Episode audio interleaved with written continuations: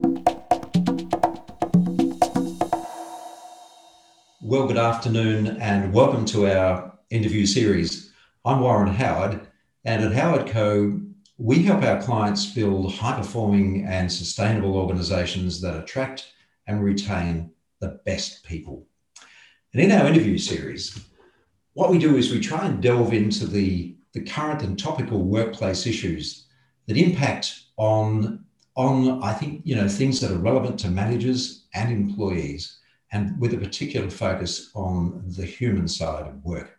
Our theme for April is agility, and in particular, leadership in periods of change. Now, we know that the past 12 months have shown how disruptive change can be, especially change which is imposed on us. And yet, emerging from this challenge has evolved a new kind of leadership, one which acknowledges change, understands the impact on people, and inspires action towards new and redefined goals, even when dealing with uncertainty. This is the work of the Agile Leader. Today, I'm talking with Jen McVeity, founder and owner of Seven Steps to Writing Success. Good afternoon, Jen. Oh, hi, Warren. I'm so looking forward to chatting with you today. The same here, Jen it's been a while. We've been planning to do this, and I'm so I'm so happy to be able to be spending some time with you. And look, we should explain to people it's a beautiful autumn afternoon here in Melbourne, from where we're sitting. It's the eve of uh, Easter, and so we uh, are all, you and me in particular, looking forward to a nice restful break over a long weekend.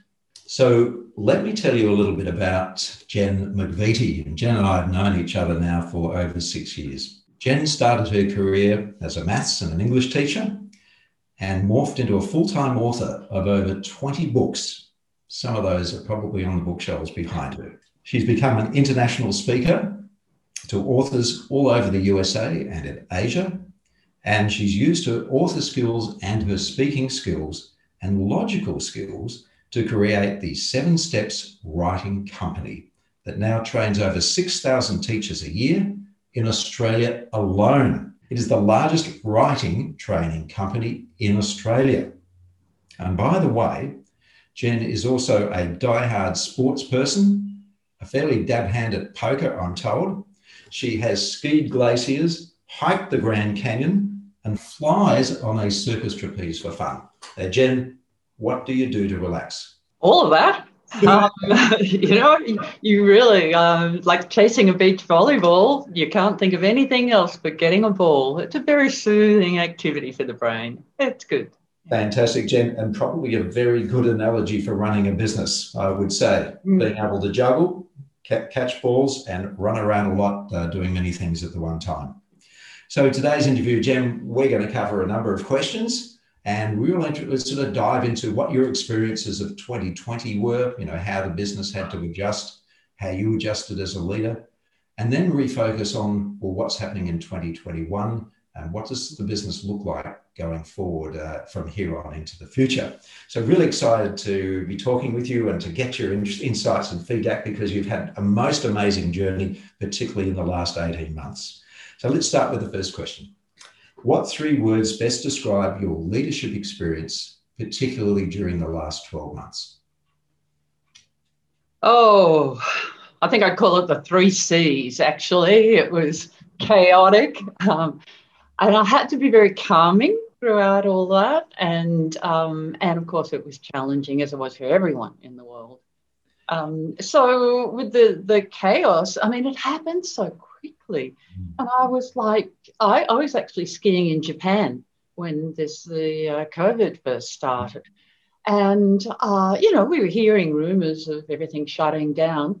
And the first thing I knew about it was that um, as I was flying into Hong Kong on Cathay Pacific to Japan, I, I, noticed all these planes were grounded, and you just rolled past bay after bay of planes, you know, on the on the tarmac, not flying.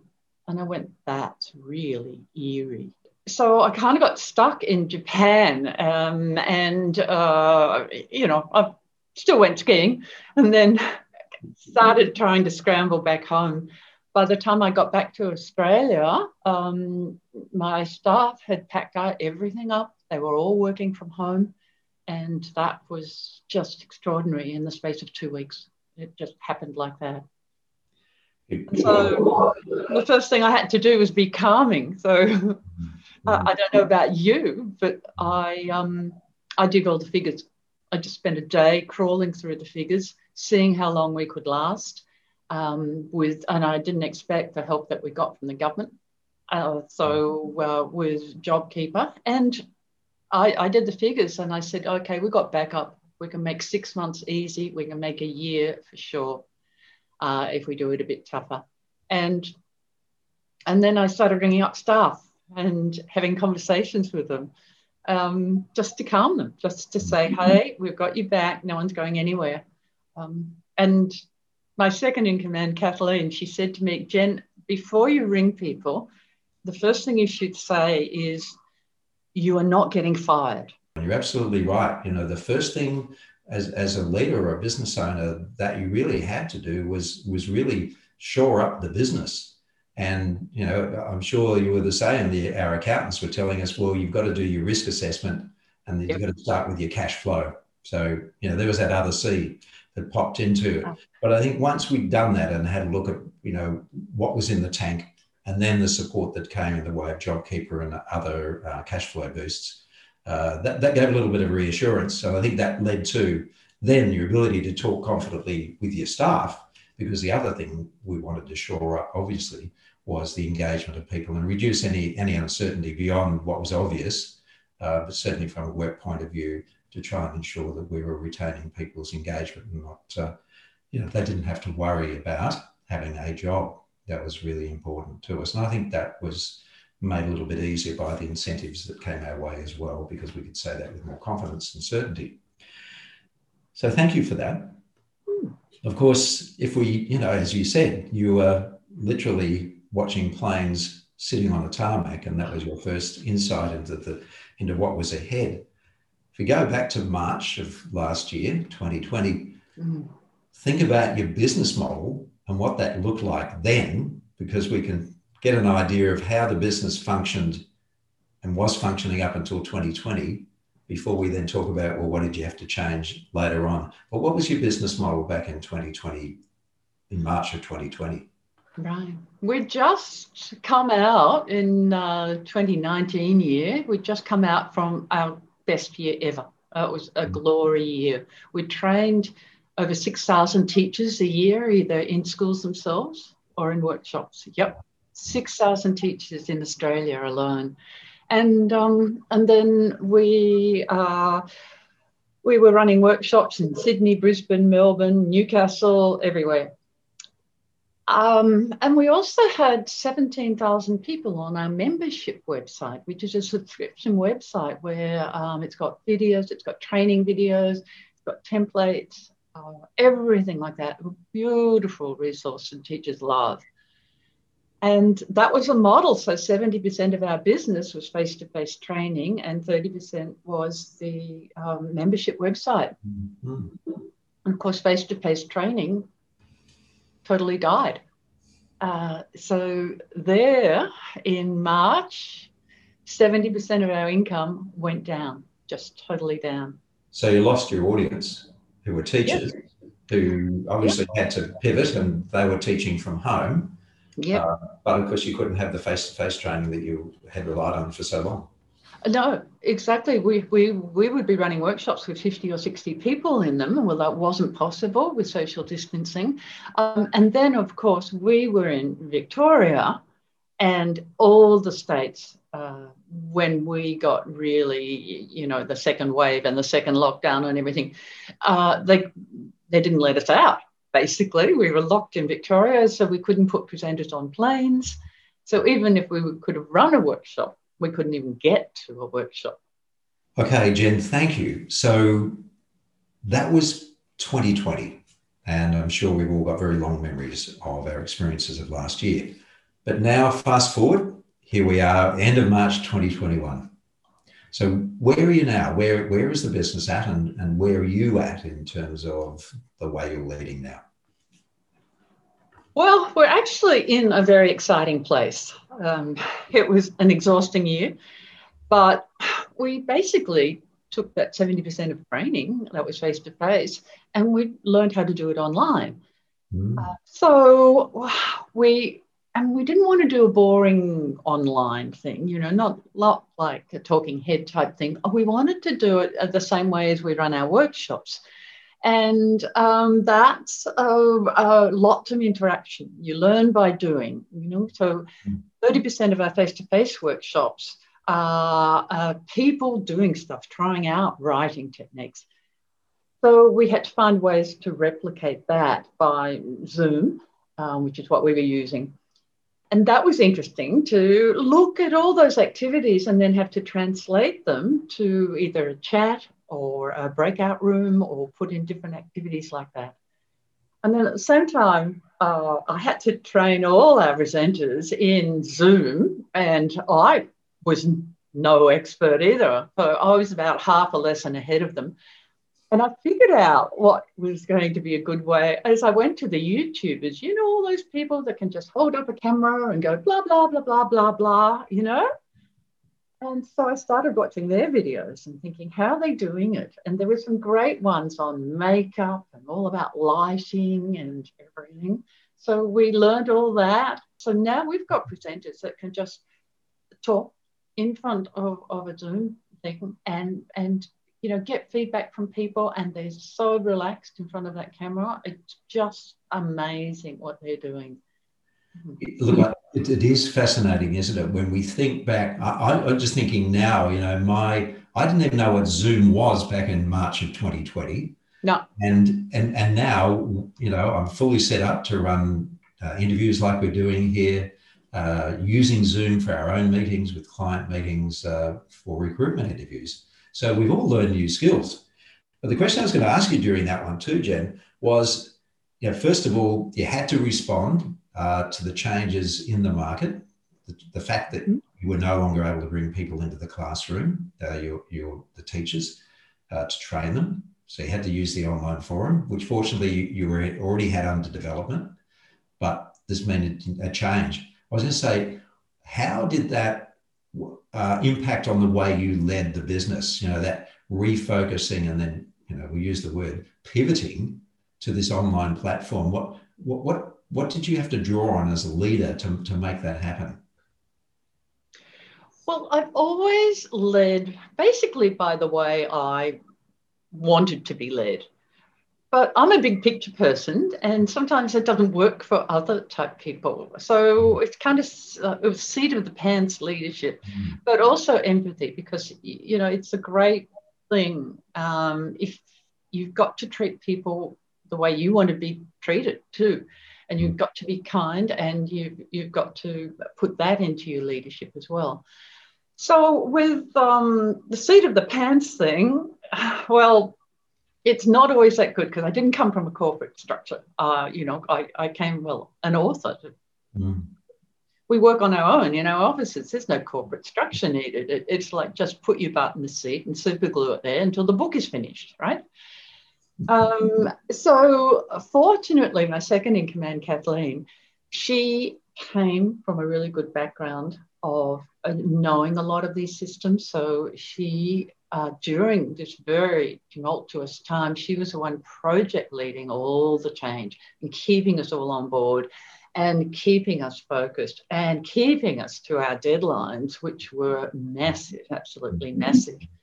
And then I think what happened was I did the more empathy thing, which was just making sure people were feeling okay and um, and and trying to just say to people, we will get through this. Um, and not giving any big rousing speeches of we're gung ho, we'll be fine, but just saying we'll make it through, you know, and we will come out better on the other side. And that's what I feel now, a year later, that you know, we've we've now almost trebled our offerings. So instead of the face-to-face workshops, we've got so many more online variations of that. That's a really good place to be. It's an amazing place to be, you know, during a disruptive time to be so productive. I was going to ask you, as a result of that, um, you know, that emphasis in your leadership style and and the way in which you engaged with your general manager, um, how did people respond? How did the how did the rest of the team respond to this new challenge? They were absolutely amazing. They our team is so dedicated. They just hmm. they they just worked so hard and they were struggling. You know, everyone was frightened um, and in turmoil and mm-hmm. wondering what had happened to that nice, safe world we had. And, and everyone's working from home on kitchen tables and in bedrooms. And our Zoom meetings were hilarious because um, there were dogs walking by and barking, and there were kids, you know, demanding to be fed. And you know, we just uh, we just had to say this is life. This is what we've got. And um, I've always believed you hire the whole person. So the family, your life is a very important part of your life. And I think people knew, and they knew beforehand, that uh, I, I genuinely care, you know. Um, and so I think that really helped us get through. And the culture that we had was just always really, really strong. So you've got to sort of say that you had strong foundations in the beginning, and even though the external environment was shifting and, and quite Uh, unsettling for people, you, you really tried to make work that safe place and that, that space that place that also recognised what was going on outside because I, I, I do know that you've got parents in your team who had children at home, who they were homeschooling as well during that time. And so there was a lot going on outside of work that oh, yes. needed to be accommodated and understood. You know, that's your your emphasis on, on empathy. So thank you, Jen. So let's cast our mind now looking ahead. What is your biggest leadership challenge for 2021? I only get one to choose from. well, I think a lot of business leaders will be going, where do I start? Um, look, you talked about momentum, and I think that's a really good thing. I, I think of it as bedding down. We've got to bed down what we've achieved. It's, it's just huge. Um, but it's, um, you know, people are still from last year tired, and we don't know what we're facing. Look, Brisbane just got locked down suddenly for three days. Um, that could happen at any time. So we do have to uh, acknowledge that we're facing uncertainty, and that that's a big leadership challenge. Um, and yet, at the same time, something that we'd put in place at, just before COVID was um, a total rebrand and a, an amazing membership website and front facing website too. This has been going on for a year. So our team are facing that, which is a big fight. And then um, we bought new offices just before COVID hit too. Um, great timing, um, but uh, now we're revamping those offices and we'll be moving into them in about a month or two. So there's big changes ahead. So um, it, it, it's just it's exciting, but at the same time, you do have to be very measured about what what we're doing and how we can, you know, keep staff feeling that that's doable and, and we can manage that. So, on that note, what inspires you most about the future for your business and your team? Well, our team, I was just so proud of every single person. It was such an honor to work with people like that. And I mean, everybody who comes to our offices says, oh, your staff are amazing. You know, it's like um, even the temps that come in, they go back to the temp agency and they say, oh, the Seven Steps is a really good place. Everyone's so helpful. Um, and when we talk to new staff, they go, oh, everybody really is helpful and they're having fun. And you know, you helped create that because some some of the people in that office uh, are people that you and I sat down six years ago when things were a lot smaller, and we we hired just great, great people, and that's yeah, you understand our culture and the fact that we do want to work really hard and we love, all of us love working hard, uh, but we do want to have fun too. And so that's what the greatest uh, pride I, I took in that was just how wonderful our staff are. And then from the point of view of the business, mm. That's exciting. So now, as I said, we've got like triple our, our products. Um, um, we, we want to uh, share that with the world and with the online, of course. That sets us up to go international at some stage, and I certainly won't be doing that this year. Uh, you know, talking about momentum and bedding down, but you know, there's all those possibilities that we've got ahead of us, and I just think, wow, uh, change is uncomfortable, but boy, when you come out of the other end of it and you've created those stretch goals, well, we sure stretched. I think we're all six foot three tall now, at least. Jen, thank you so much. You are a really good example when we talk about sustainable, high performing organizations that attract and retain the best people. And it's been a real pleasure being part of that journey with you over time. And I hope it continues for evermore because I really do love working with seven steps to writing success. And can I say to anyone who's listening, have a look at the website. So it's seven steps to writing success. This is what is going on in schools to help educate your children to become inspired writers. And Jen is leading that charge to really, I think, help lift through uh, some wonderful teachers who, those 6,000 teachers that she trains every year, um, to really lift that standard of literacy in schools but also make writing exciting for kids as well. Jen, thank you so much for sharing your afternoon with us. Really appreciate it. Uh, it was wonderful to chat. Thanks, Warren. Thank you, Jen. Bye bye.